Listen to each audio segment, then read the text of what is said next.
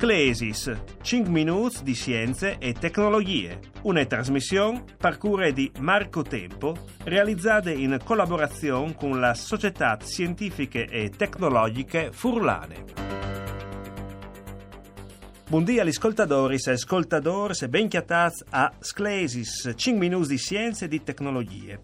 Orintal spazi per fevelà di un dei eh, diciamo, eh, manifestazioni dall'univers più, più sicuramente più immaganti, svenastai gli sbusis neris. E per farlo si collegati con Ferdinando Patat, astrofisic, che lavora dall'Organismo Europeo di Ricerche Astronomiche di Monaco di Baviere. Buongiorno dottor Patat e grazie per essere con noi. Buongiorno a te Marco e a tutti gli ascoltatori, buongiorno. Allora, eh, gli sbusis neri sono di più tipologie, se non sfaveli un po' di mm, cecasson, ecco, e dove che si chiati.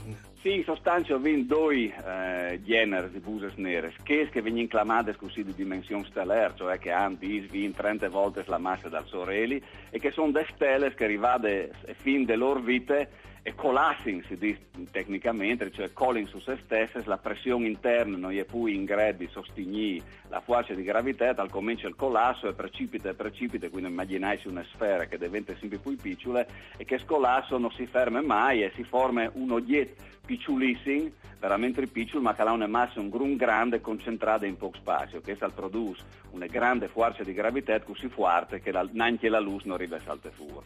Il secondo genere di buses nere è quelle che vengono chiamate così super penges, cioè che hanno un pace straordinario, fevelin di milioni, decine di milioni di volte la massa del Sorelli. E che sono, non sono poi dagli oggetti grandi come des, che si formano di oggetti stellari, ma dal, disin, dal, dal taccessi d'ogni di un gruppo di materie e si formano, e questo lo abbiamo capito in questi ultimi anni, si formano dal nucleo delle galassie. Quindi là che la materia è più densa si formi e continuino a crescere, a crescere, a mangiare. Non sappiamo esattamente che succede, cioè comunque va a finire la storia. Perché sappiamo che un grosso, una grosse buse, buse nere super penge dal centro delle nostre galassie, che le abbiamo studiate in questi ultimi anni. Ma la scoperta più grossa riguarda che fate dal 2018 di una buse nere grandissime di cui ho anche, ho anche a fare un'immagine, una fotografia. E c'è che si è arrivato a fotografare una buse nere?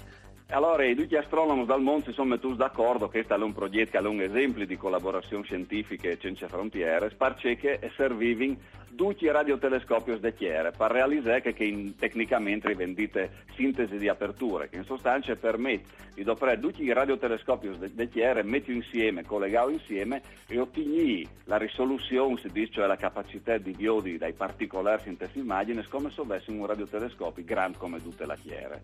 Facendo queste robe dal 2018 e hanno puntato questo radiotelescopio virtuale a sintesi di aperture, l'hanno puntato verso M87, che è una galassia tra la Mazda Vergine, si sapeva o si sospiettava che avesse di sé aldi interessanti di strani dal suo nucleo e in FIES e le vedute tutti sui giornali e è stata fatta questa immagine dove si vede una magle colore arancione dai colori dai, dai computer ma talmente la roba più importante e è veramente una buse nere che è l'ombra delle buse nere che Albert Einstein aveva proprio due già cent'anni fa.